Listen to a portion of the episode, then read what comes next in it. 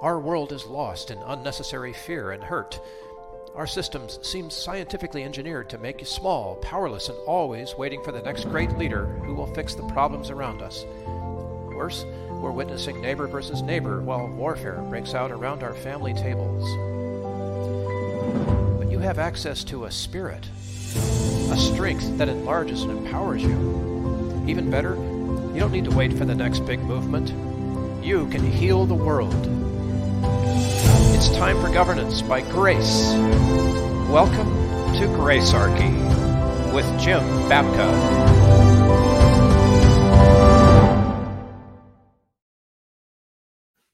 Jim, I never thought I'd be talking to you about this. The Federal Election Campaign Act of what, like 1974 or 5? Yeah, it's yearly. It's pre Watergate, and then the, the, Supreme Court rules upon it in Buckley versus Valeo. So it's right before and right after Watergate. It's right around. So everybody was paying attention to Watergate, right? And and that was me. But oh my gosh, this monster is back and it's biting us all over the place. And I think what I want to do to set up this episode is to point out that this sort of ancient history in the legal system is being used today, right now, by individuals inside the government to, and the media, let's put the media in there too, to hound out of office and pursue to the death individuals who are not toeing the line in Washington. Is that a fair assessment? I think it is, and and to get to that point, you have to you're going to need to watch this and the episode to follow because we're going to actually introduce you to a human figure who was the victim of that system, and yes. And so but today, obviously, the person that that is in the crosshairs is Donald J. Trump. Correct.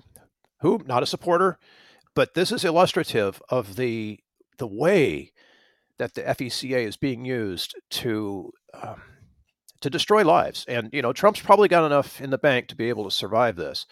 But that's not the point. The, the point is that this is no, it's not the point. Fallacious. This is insidious. This is intentional yep. in a big way.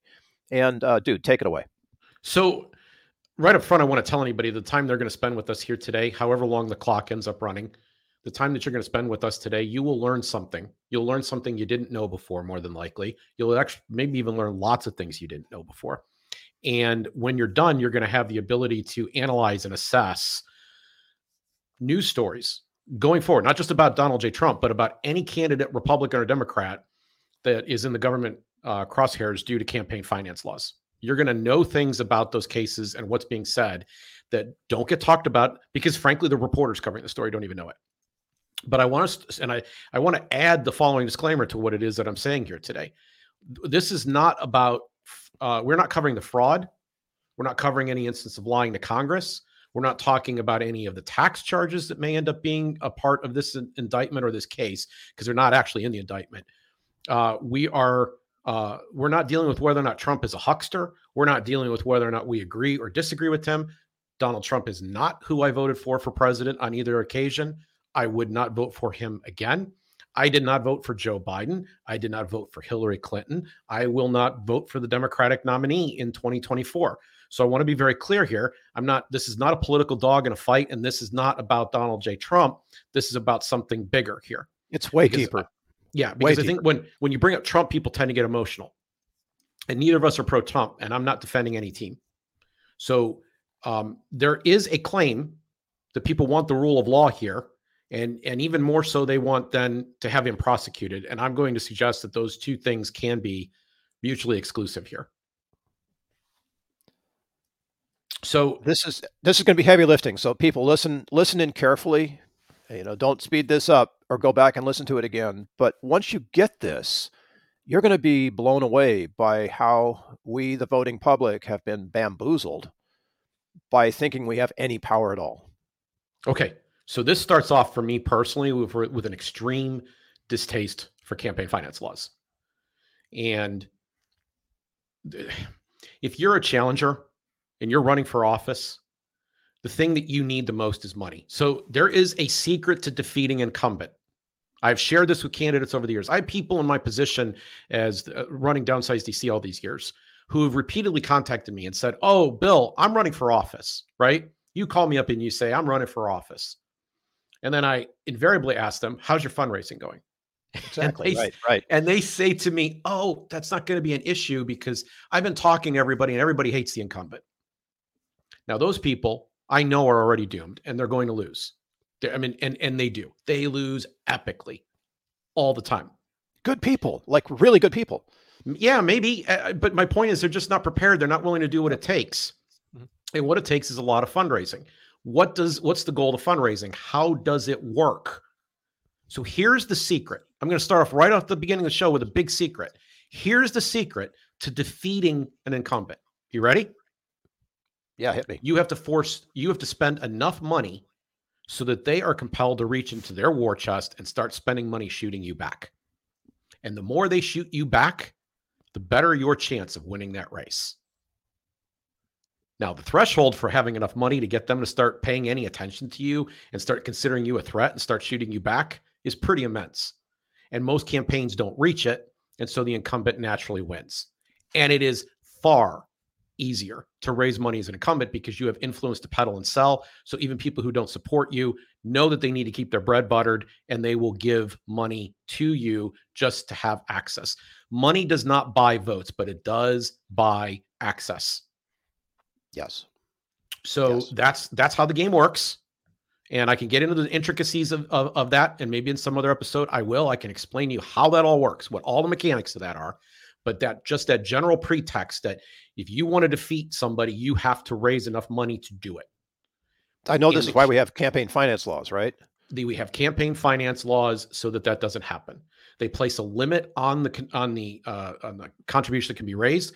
When limits are placed on the contributions that need to be raised, the game becomes raising more of them, and that's a lot harder for the challenger to do than it is for the incumbent, who can use a eating its tail. process I call clustering, where they, they they literally you know bunch all the contributions together with a source code, and they know who basically was responsible for raising that money. Now, there's a really interesting historical case. Have you heard of the name Eugene McCarthy? Is this like uh, you know the whole uh, red threat thing in Congress? No, that was the other. That was another McCarthy. Eugene McCarthy was on the political left. He was a senator in the 1960s, and when Robert F. Kennedy would not run against Lyndon Johnson in 1968 on the issue of the Vietnam War, Eugene McCarthy took up the charge, and we had the the get clean with Gene kids, right? Gene McCarthy campaigning, and uh, Robert Newman was touring with them.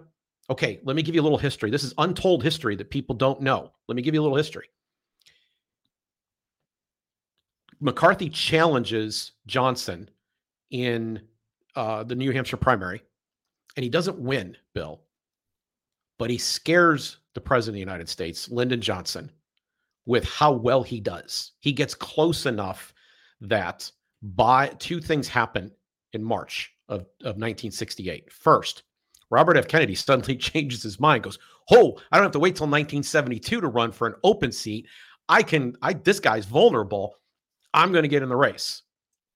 And several days later, the president gives a national address where he says very famously that he will not stand for election. He would not accept the nomination if it was offered to him of his party. He was not seeking another term as president of the United States. He drops out. Eugene McCarthy did that. Would you like to know how? Would you like to know what he did? Sure. Yeah. Absolutely. So the very first thing is that he runs the first modern TV ad campaign in the history of the New Hampshire primary. TV ads cost money, don't they? He had one donor who gave him a very large, significant contribution, way more even in 1968 than what is legal today. Okay. And inflation adjusted, it would be well over a million. Like it's it's uh, it, it's a lot of money he put in but he gives him that seed money to get this going and to run this TV ad campaign. And the TV ad business wasn't the same as it is now. Candidates weren't using it the same way in the New Hampshire primary. And that was his secret. So, to be clear, to bring this full circle, because we're talking about campaign finance, right? If voting was, uh, if it was effective, it would be illegal. I, I, I, this is an example of this happening, right?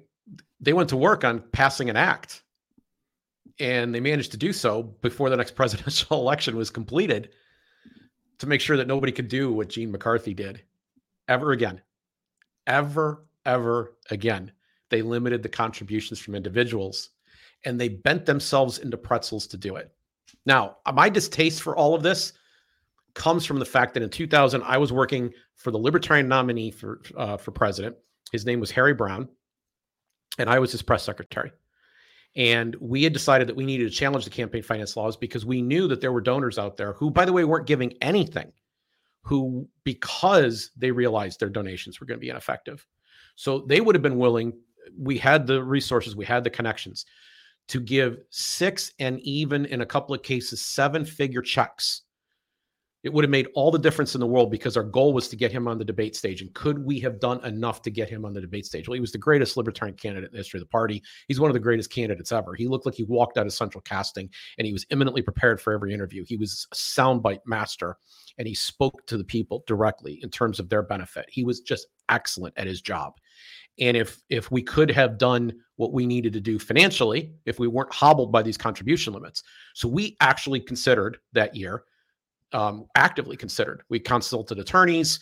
Uh, we be- we wrote up a legal plan, and we even announced that we were going to pursue not registering with the FEC. We were going to purposely violate the law to create an automatic challenge that we could take into the the court system on First Amendment grounds.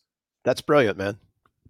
But we weren't able to do it because we didn't quite have the financial resources to pull off what we needed to do, and we had some internal opposition in our party. I won't belabor that point, but that was what we were intending to do ever since then, I've wanted to do something. So in 2001, I was involved in the formation of a group called realcampaignreform.org. Realcampaignreform.org is the predecessor organization to downsizedc.org.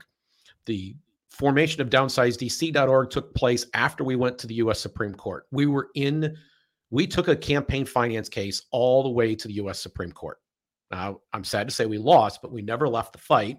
We filed amicus briefs and other relevant cases and one of our partners in that Supreme Court case, we had uh, there were three of us, fundamentally four of us, fundamentally financing the case. We were the largest funder. We had two other partner funders who put in an identical amount of tens of thousands of dollars, and one of them was a little known group called Citizens United. And Citizens United did not leave the field, as we all know. They showed up in a 2010 case, making some of the arguments we pioneered then. Right. And we've talked about that case, and we can talk about it elsewhere. Um, it's about a movie. I don't want to belabor Citizens United. You may have an opinion about it, but we could do an entire episode on that, frankly. Um, what people don't know about that case. So th- this is we are in, but I'm I'm proud of that, of what we've been able to accomplish in this area since losing that Supreme Court case. But it was motivated by the fact that I recognize my libertarian candidate can't compete because the rules are rigged to advantage incumbency and people who are connected to the media. Because the media pays incredible attention to how much money a campaign is capable of raising and before it considers that campaign relevant. Makes perfect sense to me for all the reasons you've just pointed out in the gene mccarthy uh, tv yes. ad pioneering yes. Yep. All right. So uh, i'm going to make a constitutional argument to start off with. We will go through some of the other arguments as well but i want to start off with a constitutional argument. And i want to say uh, five things about reading the Constitution, how to do it. Okay. First, there is a truth about deliberative bodies. This is the case that we made in the court when we were standing in front of the district court on the way to the Supreme Court. There's a truth about deliberative bodies, and that is that they pour over every word, they obsess. If you've ever been in a meeting of bylaws committee of some kind, you're writing some kind of constitution, you're trying to send out a group letter, you know that every word is poured over carefully and that there's literally debates and arguments that occur over the nuances or subtle ways that people t- uh, phrase things. So this is what a committee does. So every word of the Constitution matters. It has weight. It's there for a reason. It was poured over. Second, the, the First Amendment begins with the following phrase. You ready? Oh, I Congress shall Congress no shall law. make no law. Make no, no law. law. Okay. And I'm, I'm I'm at pains to ask, like, like if I were the president of the United States and uh, somebody was sitting here before me to, wants to be a federal judge, I might say to them, uh, uh, "What part of no law do you not understand, or what does the term no law mean?" Like, if they can't get that fundamental thing out, right? Okay, but they yeah. don't. Trust me, we don't have all the time to get in all of it, but we will be able to illustrate a tiny bit of that today. Three, in language, we have two, two th- concepts that that uh, we use routinely in our our written communication. The first one is a conjunction, you know, and or but yet. These are all conjunct can all be conjunctions, right? And they indicate something. They either join or they separate items. So if you have an and, you're you're saying pl- this plus this. If you have an or, you're saying this or you know different rather that right Yeah. you're Anybody who's coding understands this. They understand how this works logically. It's it's okay it's obvious. Okay, so in the First Amendment, there are rights that are distinguished by conjunctions, and the conjunction they chose to use was or, which indicates that these are different things. We Yes. also know that these things are real because they're each preceded by a definite article, the, indicating that there's something. Okay. Yes. In fact, I you walk around saying you're Bill Protzman, but if I say you're the Bill Protzman, right? We that is a more specific thing, is it not? Way different. Way different. Okay. So And by the way, just so you know, I am the Bill Protzman. so we have we can look at the, the the the plain text reading of the First Amendment and say there is the freedom of speech, or or indicating difference, the freedom of the press, right? Which brings us Mhm. to our next point. Speech and press are two different things. So you say to me, Jim, what is speech? What is press? Oh, so speech is not what we're doing right now. It might look like it, and lots of people get this confused, even amongst the experts. There's FEC guys that don't understand this. There's there's people in the Supreme Court that haven't understood this over the years. You will hear people always talk about free speech issues, and then they'll say something stupid. And I'm going to prove how stupid in just a moment.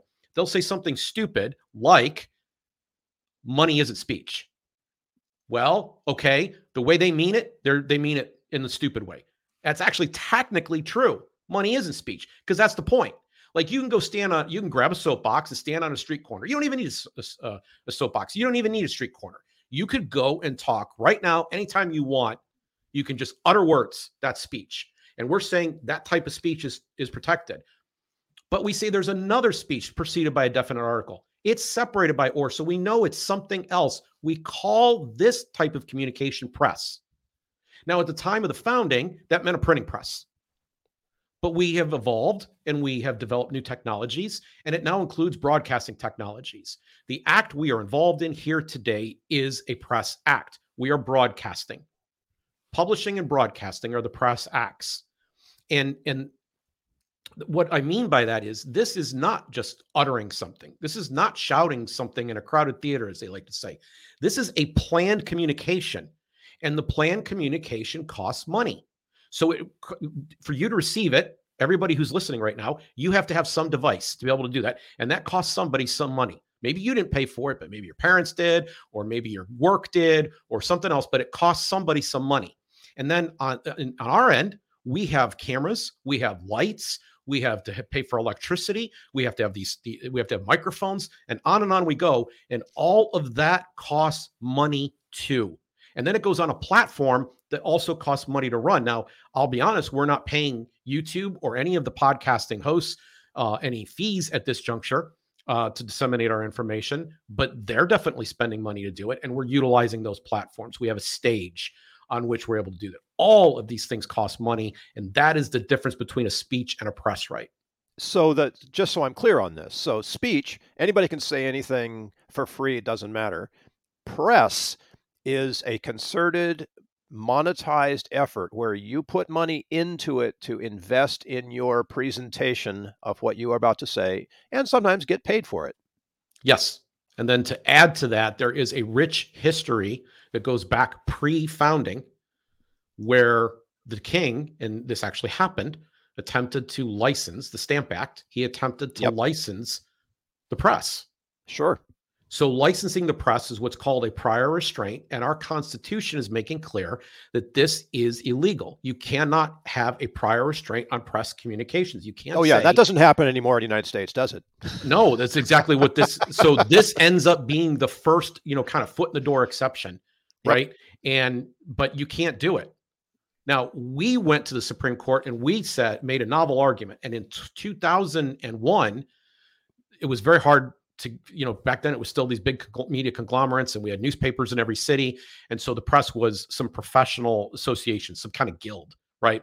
And so the the right wasn't being treated as an individual right; it was being treated as a right for institutions that had invested really significant amount of funds. So if you had a, an amateur reporter who was doing things, they would say, "Well, you're not a real reporter because you've got another job and you don't have these resources and blah blah." They would find ways to dismiss that, and that was actually legitimately these were actual. Uh, arguments that were used at the time. I don't call them legitimate, but they were actually considered legitimate at the time and they were used the line has been much more clearly blurred now. We argued that the, then that this was an individual right that was possessed by you and everyone else. You could set up a press tomorrow and abandon it the day after, but the day that you do it, you had a press right, and you always had that press right, and a prior restraint could not be uh, be placed upon you. And if it could, it could be placed on the New York Times. And if if if the New York Times didn't have to, to report its investors and its, its expenses the same way that a campaign does, that was to us illegitimate. This is unfair playing field that this is an individual right. Now it's much more obvious because, uh, frankly, podcasts and and YouTube TV shows are beating the radio and the television media. They're they're getting more audience right now, and anybody can set one of these things up. And what and this is really bothering the media because they want this all to go away. They've they've invested all this infra in their all this infrastructure, and basically the media has been Uberized. Yeah, tell me what you mean by that. We're all ride sharing news right? Gotcha. I'm here doing yep. it, and I watch other podcasts that are doing it, and I hope some of them are starting to watch me. You see what I'm saying? Like yep. we're all able to do this, and this is not my full time job. Okay, I actually have four other jobs that I do that are ahead of this one. Okay, so uh, the last point I want to make is free association. We have the ability, and I just want to make this real quick. You and I have the ability to associate with people, but we also have the ability to choose not to associate with people. That's what a free right. association right grants you. Okay, and that's a that is a right. A right. Yes. So, what we do in private, so long as we're not committing a criminal conspiracy to do something to harm others on the outside, is only the business of the people we choose to disclose it to. And if that chooses to be no one, that's nobody else's business. Therefore, ergo, in this context, if I give you money, Bill, in your campaign for Congress, and I say, don't tell anybody, morally and ethically, you can talk about whether or not there should be sunlight and all the rest of it. We can have that debate. But from a strict constructionist view, not the federal government's business. I'm so, with you on that. Yeah. And what I'm saying here, if I were to wrap this up, if I were to go even more fundamental than the Constitution, if I would go back even before that, I would say when we we can determine what is or what is not a crime based on whether it picks someone's pocket or breaks their legs. In other words, did it steal from somebody?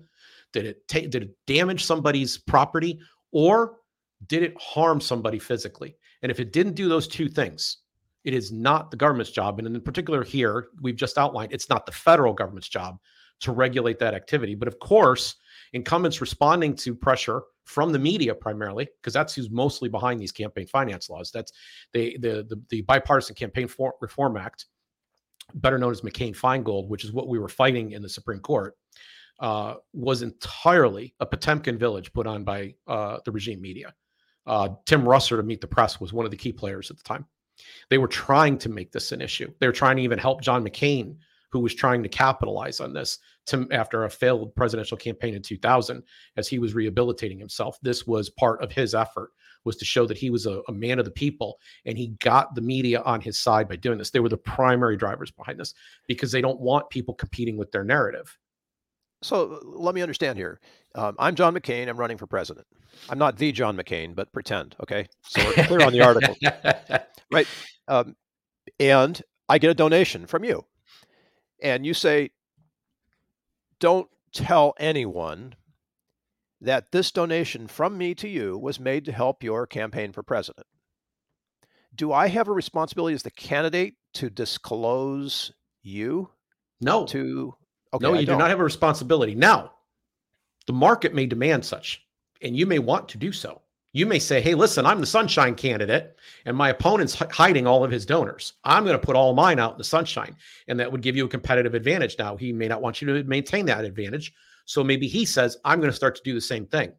And if the voters were insisting upon this, if this was de rigueur, like there was a long period of time in this country where being, uh, until FDR, everybody understood that two terms was what a president served. But then he broke right. with that tradition and he was able to do it because that's what the voters ultimately decided they wanted to do. But then they made a law to, to prohibit it. But for how long did that tradition stand? there's no no bind here. And you could sit there and throw mud at your can at the other candidate all day and imply that if he's unwilling to defend himself, you could even imply who his donors are. He's going to say they're not. Well, prove it, right? This could right. be a legitimate campaign issue that's actually part of the public discourse. And I suspect that in this day and age, with all of the information systems we have, that campaigns would be strongly incentivized to disclose this information. They wouldn't need the federal government to do it. And I actually think that we would do a better job of knowing what was in that information. The way that the law is written right now, it's written for the benefit of incumbents. So when I talked earlier about the ease with which uh, fundraising is done by uh, uh, incumbents as opposed to challengers, yep. if, if there's a piece of information that's not disclosed when those incumbents are raising money, so they go to an event like they're in town and, the, and, and, and a chicken dinner is put on. And they go to the chicken dinner and they give a, a speech for 15 minutes or whatever about what they're going to do for this group. And everybody in the room writes a check. And then those checks are all assembled in one way shape or form. Maybe it's put on the check itself or maybe it's put in a they're put in an envelope or whatever but there's a source code put on them. And when they're entered into the campaign's log they record the source code so uh, you know music morphic your company uh, sets up a fundraiser uh, you, you have the Music Morphic Alliance. So you have all these other people who are into music therapy and music and the use of music for, for personal healing and growth. And so those individuals, uh, all, all, all the people are involved in that com and they all write max checks, right? And maybe there's 30 of them or whatever. So the campaign walks out with a chunk of change, but they know that there's some kind of source code that basically says, well, Bill Protzman's the guy that made this all happen.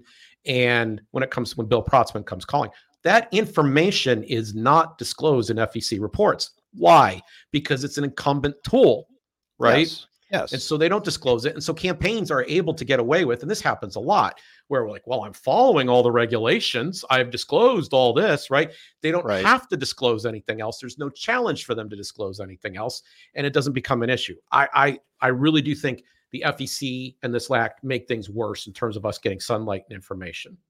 Yeah, I have to agree with you, but it's not illegal to do that.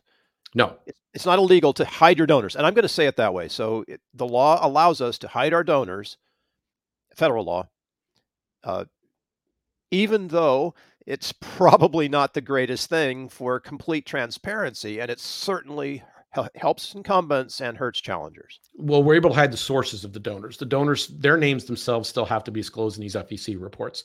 But I want to add one more thing because we've gone we've we've we've moved from my history to the Constitution uh, up to a more fundamental level as to whether or not something is or is not actually a crime that the government can even be involved in in the first place. But I want to say also that defrauding in the political sense is not a crime. And I'm not making some kind of principled argument here. I'm talking about like literally gravity. Like if lying, if a politician lying was a crime, who amongst the politicians would not be in jail? Yeah, good point. Okay, they they they lie repeatedly and they don't deliver on their promises. So we can't say that defrauding uh, voters, not sharing information with voters, is a crime. We cannot say that because they cover up and lie all the time. It's happening literally in the news every single day. We could come. We're, we've talked about some of it on the show. We'll talk about other things on the show where they have not told the truth. And yet, fraud is fungible legally. Uh, say what you mean by that. By that. Okay, so you know, I can decide that hiding donors is fraud, or I can decide that hiding donors is totally respectable. Like actually hiding, the act of hiding them. Yeah, the source of the donors. I want to be yeah, clear on the terms. Yeah, let's be source. Hiding yeah, the so. source information. You could do that, or you could choose to share it, and that's perfect. Either side is perfectly legal right now. Right. But a prosecutor who's a bit ambitious could say, "We want to get deeper, and in a particular case, we want to find out what the source is," because there actually is no law on this. Right. Although the, okay. the prosecutor can can make up the law as he goes in order to get a hook into someone and open a bigger case. Correct. Right. Now, if you just stop here, you will have already learned more than everybody you're watching on television knows. Okay. You're watching NBC, you're watching CNN, you're watching Fox News. I've already told you more than they and the guests they're going to bring in over the next several months as the Trump trial progresses. I've already told you more about how campaign finance works, uh, the secret to winning as a challenger, uh, the, the difficulties that are faced. I've already told you more in just the time that we've covered. I, I, this this is this is one of the most valuable 25 minute periods that you've ever spent in terms of getting up to speed on how government works. Okay. Let's tie this now into, into Donald Trump and what's happening here. Okay. He has essentially been charged 34 consecutive times with only one thing, and that is bookkeeping misdemeanors. Now, they are charging these as felonies, and the way that they, in order for these things to actually be felonies, they have to ha- uh, show that this was done in th- these these acts in the bookkeeping were done to conceal and cover up a bigger crime, and that's how they had they convert it to a felony. Now, there is talk that there is a way or a pathway of conspiracy. There is also talk that there is a way, and it was it was in the indictment. This was kind of this was probably the only new thing that there might be a tax law that was violated in the process here in the state of New York. I have no expertise on either of those things. I have no commentary to offer on, on either of those things, no opinion. I'm here strictly to talk about the campaign finance one, which is the main one that it leads the indictment. It's the one that's led all along. And I will tell you, the Justice Department refused to pursue this, and the Federal Election Commission both both refused to do it. And DA Bragg initially declined to do this too, and then revived this and revisited it and decided to pursue it. He needs for the campaign finance violation, which is at the federal level, not his New York state level, he needs for that to be a felony. He needs that in order for his case to work. So, how can you convert a bookkeeping error into a felony? I'm sorry, Okay. a bookkeeping uh, choice. So I'm going to quote from Reason here Uh, because I like how they phrased and worded this. Falsification of business records become a, a class E felony. So it's the lowest grade of felony, but it is a felony now. It's in the felony category. Punishable by up to four years in prison. When the defendant's quote intent to defraud includes an intent to commit another crime or aid or conceal the commission thereof. Wants to hide the crime or he's actually carrying out a crime. And that's what the bookkeeping was done for. This is where federal election law comes into play. Federal prosecutors argued that Cohen's payment to Daniels amounted to an excessive campaign contribution. So, bill contributions are limited in size. They're a little over two thousand, about twenty five hundred dollars right now. They're inflation adjusted. They go up a little bit uh, every election. Uh, the amount's not important, but it's a it's a very minor amount. And Cohen's payment obviously was in the six figures, a lot bigger than that. And they finished they finished by saying, and he accepted that characterization in a 2019 plea agreement. In other words, Cohen said, yes, I made an excessively large campaign contribution to the Trump campaign. That was my motive. Now, and that where- wasn't i mean and this is a plea this is a plea bargain right so he he he chose to plead to something that was less criminally uh harsh damaging. Yep, damaging yeah than some other charges that they may have a whole stack of them. And Yes. and I'm not going to get too deeply into that because I promise you, the regime media and all the Trump supporters and Trump himself will constantly and endlessly explain that. So you don't need to hear it from me. I, Gotcha. I- I- okay. So the issue here, though, is what is that there's some form of conspiracy happening, and the type that they're talking about is something called a conduit contribution. yeah what is Now, that Okay, well, it's going to come up in the next interview that we do. We have a we are bringing in a guest for the next show to kind of show how this all works, and his case is remarkably similar in so many ways to what we're witnessing happening in the Donald Trump saga right now. But a conduit contribution means that um, money was given th- from one person to another, who then gives it to the campaign. So it's a it's it's a law it's a form of money laundering.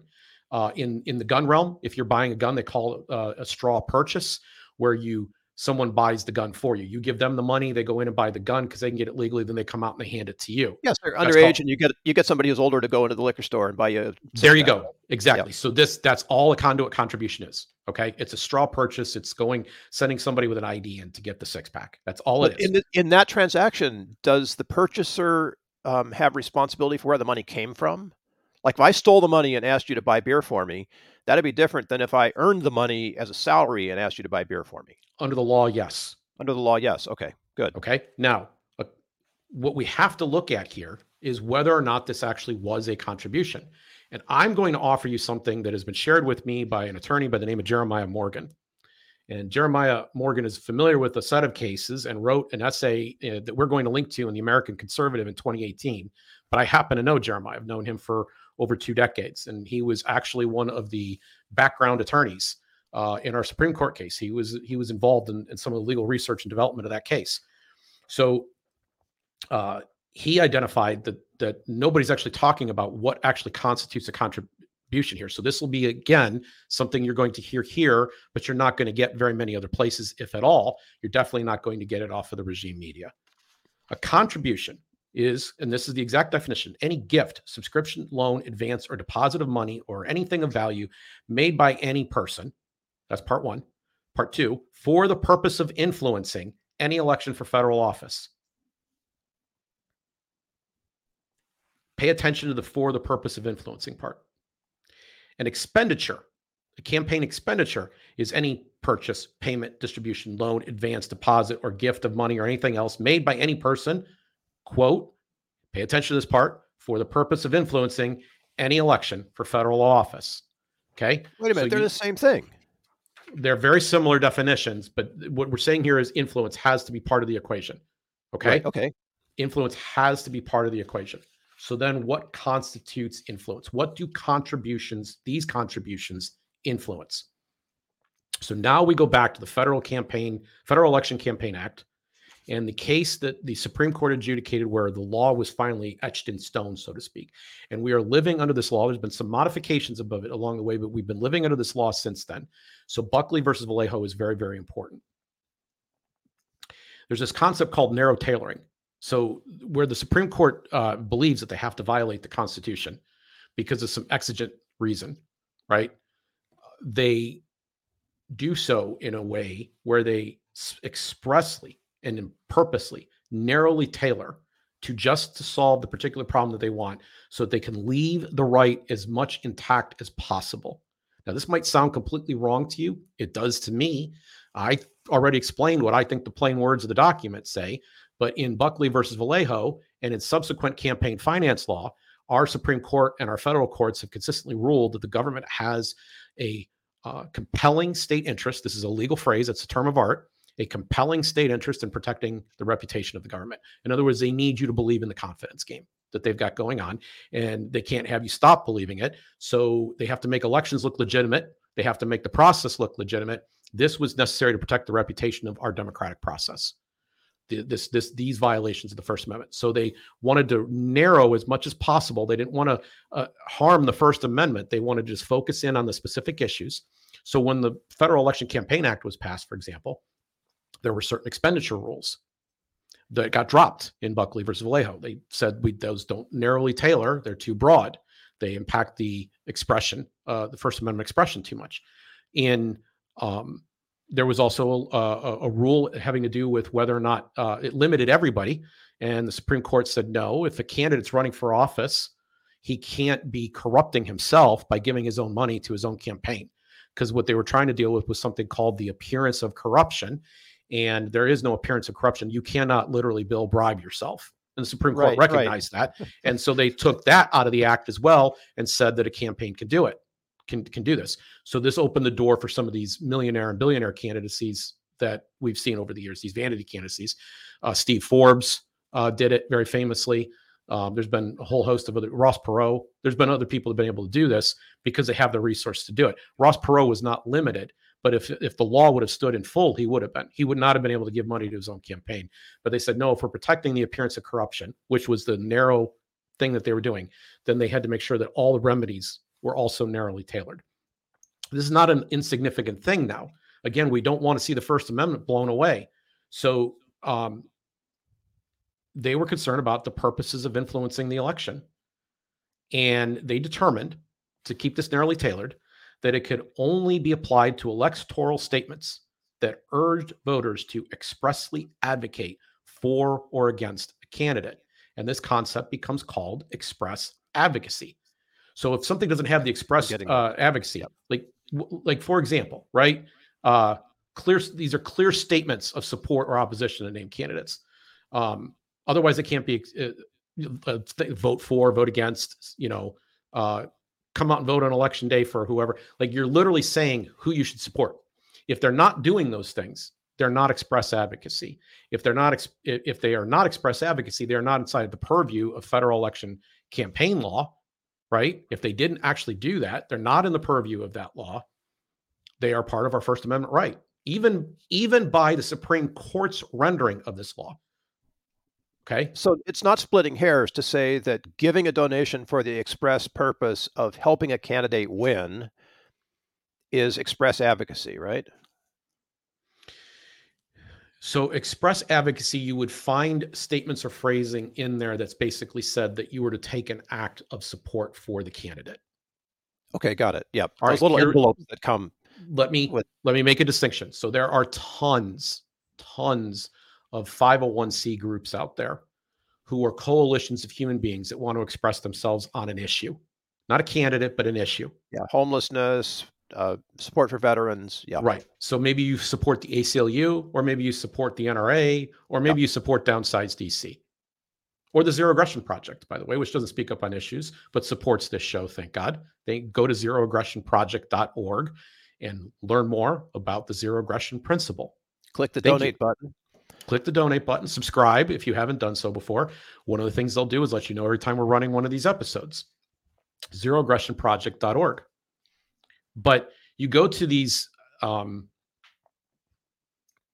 you, you you join one of these things the aclu the nra downsize dc whatever it is you join free association you come together with a bunch of citizens you don't disclose what you're giving to everybody else in the world you keep that information uh, to yourself if you want to share it you do but if you don't you don't have to and um, you participate in what we call political action but it's not expressly political it's not advocating the election or defeat of a candidate Right, It's right. It's not saying a bill's a bill, for example, a bill's coming up right now that really impacts us on abortion or guns or whatever, and we speak up on that piece of legislation. That is not express advocacy. It also is not express advocacy, coincidentally, to put out a voter's guide that says so and so voted for abortion rights or voted for this bill involving abortion rights, so and so voted against it. Right? These these this kind of activity done by educational groups is routine, and it's none of it is under the purview under current law. Now, Mr. Bragg might want to ruin it. A lot of people who hate Trump might want to ruin that, but it presently isn't under the law. Uh, it's not considered part of an election law. Only the express advocacy terms are. So you vote for, vote against, defeat, reelect, and other clearly defined messages. These are kind of like safe harbors of knowing when Yeah. something is about a campaign and when a Somebody- specific act is being. Somebody called them magic words, right? Yes, in, in fact, literally, the Supreme Court did. They've uh, Oh, okay, they, they they have they've used the term magic words, and it's now part of the art in in that uh, term of law, term of art in that field. Okay, in I that bureaucratic domain. So can I ask a question that's kind of like related Yes. here? Yep. So I work for a campaign and I get a salary and I decide to give some of that salary to the candidate for whom I work. Is that express advocacy? Am I in violation of the law in some way on that? Well, as long as your contribution is under the limit, uh, sure. That's 200 bucks. I don't know. Let's keep it simple. yeah, two hundred bucks. You, you shouldn't be. You shouldn't Okay. be. No, I shouldn't uh, be. we're going to actually share a case where that may not have been the case, where that rule may not have applied. Okay. Where the government may have hunted down somebody they really didn't like and and tried to turn this. But I don't want anybody in our audience confused. Okay. Yeah, that's, that's you- why I'm asking the question because I want to figure out, like, you know, where my Yeah, responsibilities lie as a If you swing open the door and make everything about elections, every activity that you can think of where you're trying to express yourself or you're advancing some cause that you or value that you believe in, if you try to make all of that political, then the government's already said we have the ability to protect our reputation. And if this becomes under that purview, then we all we're, our First Amendment rights are all limited. This right. Next- this is next- this has opened Pandora's box here. oh my gosh. They come after the Bill Protzman for my $200 contribution. Now, how can I have to ask a question about the Trump case? Having laid this predicate, after I've explained to you what express advocacy is, how can not influencing be an illegal act of influence? Oh my gosh, this really frosts my cake because you know, proving a negative, we're going back to that logic, that and or thing. So if You're a programmer, information, prove a if negative. That- information was if information was withheld, if information was not shared, yeah, if somebody did not say out loud vote for or vote against if though if that didn't happen if express advocacy didn't occur how can it be an act of influence go back to our definition of influence i'll read it to you again um the, the expenditure excuse me any purchase payment distribution loan advance deposit or gift of money or anything of value so far we've got Cohen and Trump in the in the basket, but then made for the purpose of influencing any election for federal office. And we said, what is influencing? Well, we explain it to you. It's it's it's express advocacy. And if it's not express advocacy, it's not influencing, not in the campaign finance sense. None yes, of this smile, in the- nod, nod, wink, wink. None of that Yes. stuff anymore. all this in the broad world, in the def- the definition of influencing, we all have our own definition. It's plain English, but we're dealing with what is law here, and under Yes. the law, it's only express advocacy. Yep. And So that's back how- to the whole Watergate thing. Did you know about the tapes? You Yes. know, what, what, did you know about the missing 17 minutes, whatever it was, right? Okay. Now, how can you expressly advocate the election or defeat of a candidate by not publishing something? Exactly, right? Okay. How? To my knowledge, I've not heard this argument uttered anywhere else than Jeremiah Morgan, who shared it with me. This is this is obvious. And by the way, we're going to bring a guest on uh, our next episode who's going to talk about how he was targeted in part using these laws and how express advocacy rules were violated in his case too. And I have something sad to tell you, and something sad to tell him. His attorney didn't use this argument. Now, I don't know whether Trump will or not, but I'm telling you, I've told you something here. It is either the first time you will hear it or you will never hear it again, one or the other. And I know this because chances are you didn't read Jeremiah Morgan's article.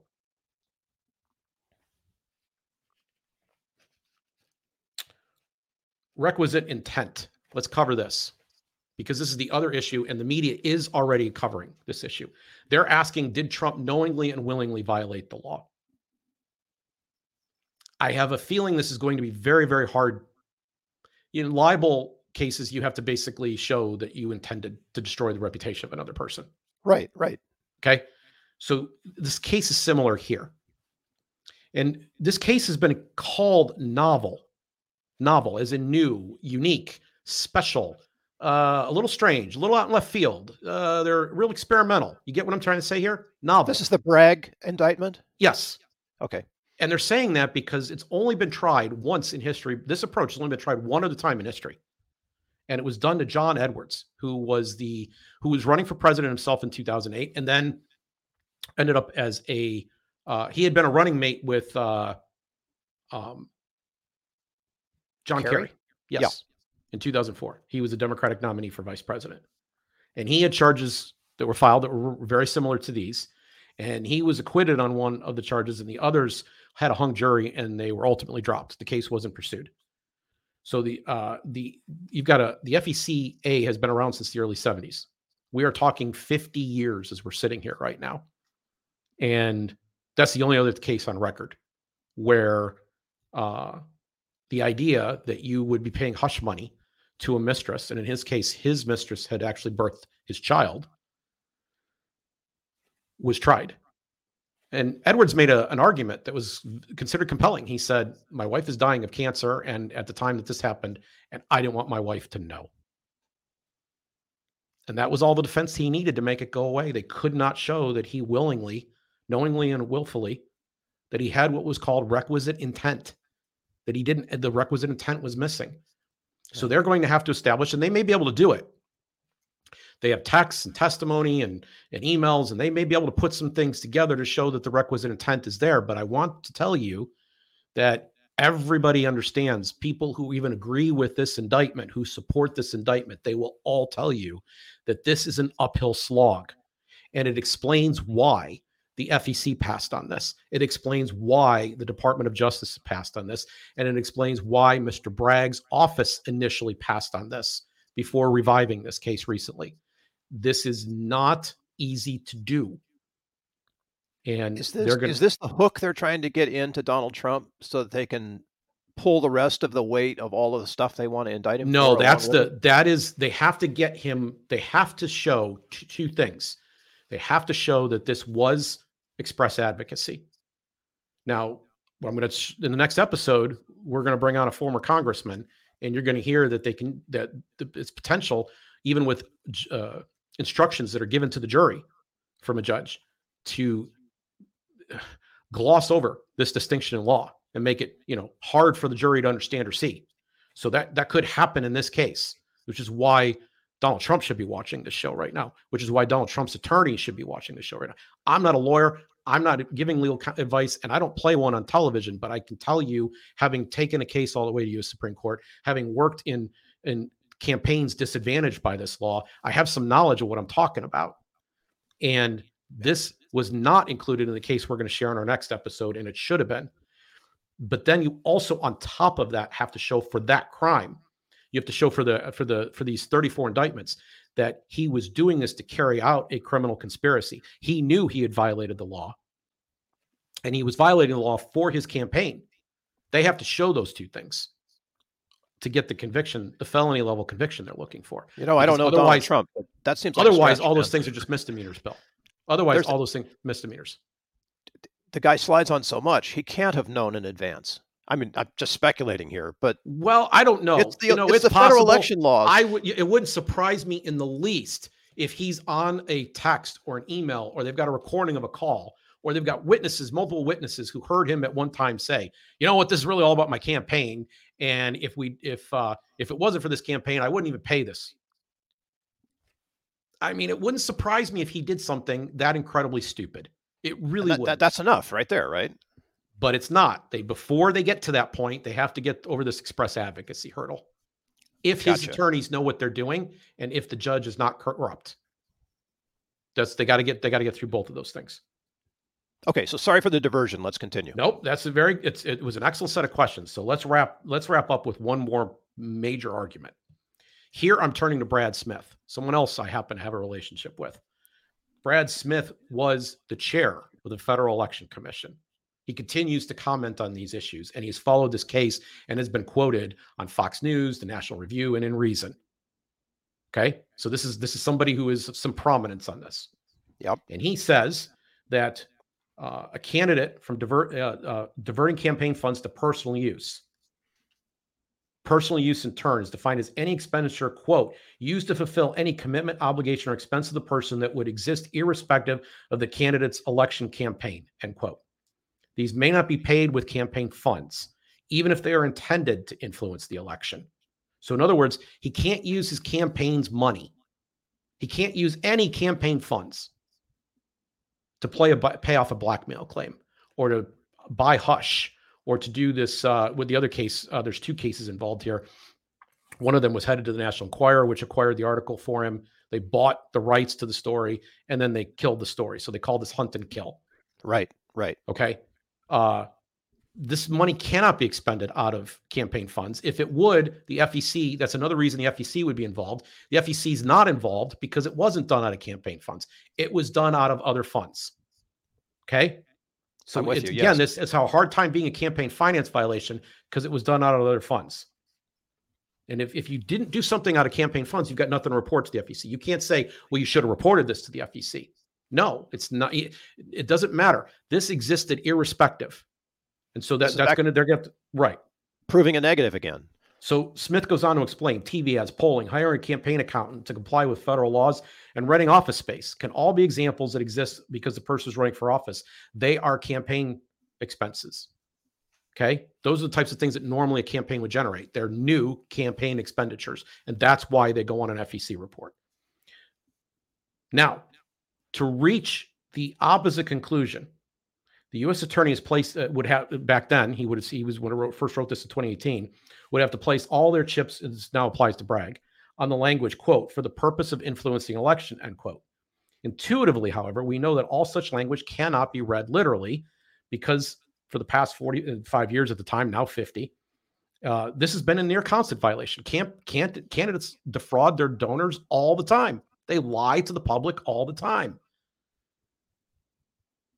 When when a campaign expenditure is used for toothpaste, soap, and clothing, or the eat the Wheaties, uh, eat Wheaties, uh, these because a candidate can't be on an empty stomach. These are not campaign expenses. They would exist irrespective. These are examples of things that would exist irrespective. So campaigns sure, yeah. cannot go out and buy a bunch of things for the candidate. He can't start making his personal bills the campaign's bills. Okay. Gotcha. Yeah and they're going to essentially try to say, well, this this was actually a campaign expenditure, but it would have existed irrespective, and so they're going to have a hard time with this again if this argument is made. Now, lastly, lastly, Mr. Cohen, only has one and possibly two charges that involve Trump. He was originally charged with lots of charges and he made a deal. Those charges were unrelated to Trump. They were much more serious and they would have put him in prison for many, many years, the rest of his life, theoretically. Brad Smith, chairman of the FEC, this isn't me saying this. Brad Smith, the former chairman of the FEC, said that the two things that Cohen pled to were non crimes. And he was basically able to avoid the more real ones. So this shows that they were really out and targeting the candidate. They really wanted to figure out how to get him something. And they're going to have to put Cohen on the stand. And I I if his attorneys are worth the money he's paying them, they will be able to deconstruct this if the judge permits it to happen. The judge is the key here.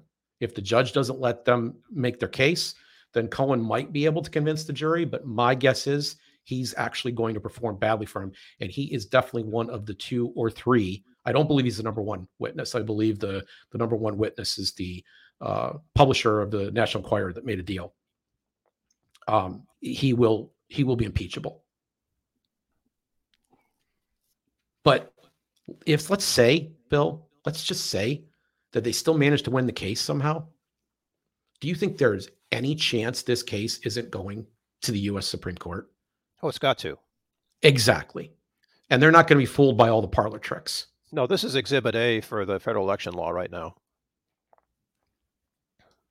So I don't I don't I can't I can't guarantee anything because I don't know how the performers are going to perform. I don't know whether he'll do a good enough job making his case. I don't know if he'll sabotage his case. I haven't seen the evidence of his collusion and what he may have stupidly said behind the scenes. But here's my my my main point. All these campaign finance laws are unconstitutional. All these campaign finance laws violate the First Amendment. They should not exist the predicate that need is that the thing that they have to establish in order to turn all of these 34 counts, maintain them at the felony level, is that this was done to cover up a crime for something that isn't a crime. And I mean that literally. Like, I believe that the entire Federal Election Campaign Act is unconstitutional and should not exist. And I would say this for a Democrat or a Republican because I'm arguing from principle. Let's just close with this. I believe that Schadenfreude is anti grace. This shows Grace gracearchy. And what we talk about here is whether or not um, we are trying to understand where other people are coming from. Now, if Donald Trump had actually defrauded somebody or harmed somebody in a way that, that he owed them damages, there might be a civil case here, but I have a hard time seeing anything that's actually criminal there might be some misdemeanors in his bookkeeping, but I don't see any felonies. If this needs the Federal Election Campaign Act to succeed, this is a raw deal. Now, you may not like him. This isn't about whether you like the man. I said that at the top. This isn't about whether or not you agree with his politics or you want to see him succeed or you want to see him go away or any of that other stuff. Ends and means matter. And so I'm going to say to you that if you're just cheering, you want to see the law torn down for Schadenfreude, that's a really bad idea. It's not grace. Now, it's interesting. I would preach the same message to Donald Trump himself because in 2016, he walked around and said, How can anyone vote for Hillary with an FBI investigation on her back? Right. Yes. Yes. And by the way, I actually believe her crimes are more serious than the ones, any of the ones that they're accusing Donald Trump of, uh, having to do with the, all the messages she raced. Those were not her property. She didn't have the right to have those on an outside server just like Donald Trump didn't like have a right to have documents in his home. Yeah. Same deal. And Joe Biden too, and and Mike Pence didn't have they can't have those documents in their home. So she she shouldn't have had those on a private server, and she certainly shouldn't have been able to erase and bleach that server that had government information on it. Those files didn't belong to her. They were not her property. But but she didn't nothing happened to her. And after the election was over, in fairness to Trump, he said, ah, you know, it was just campaign rhetoric. He said it literally the first week he was in office or elected, not even in office yet. Eh, we're not going to be going after Hillary. But he, he kept saying, lock her up, lock her up, lock her up. And now he finds himself in that very same dock, Schadenfreude, and it's not gracious it's and it's grace. wrong. And this is what the political process does to people's brains. It makes them ungracious. So let's try to have some balance here. But there's a bigger problem because I know that there's people that's going to be sucked into this process. And this is where I want to close. Brad Smith brought this, reminded me of this, and and Robert Book Bork closes his book with this very same idea. It's from A Man for All Seasons by uh, it's Sir Sir Thomas More's uh, future son-in-law Roper states that he would cut down every law in England if it would enable him to catch the devil. And this is More's response. And when that last law was down and the devil turned round on you, where would you hide, Roper? The laws all being flat. This country is planted thick with laws from coast to coast, man's laws, not God's. And if you cut them down and you're just the man to do it, do you really think you could stand upright in the winds that would blow them? Yes, I'd give the devil the benefit of the law for my own safety's sake.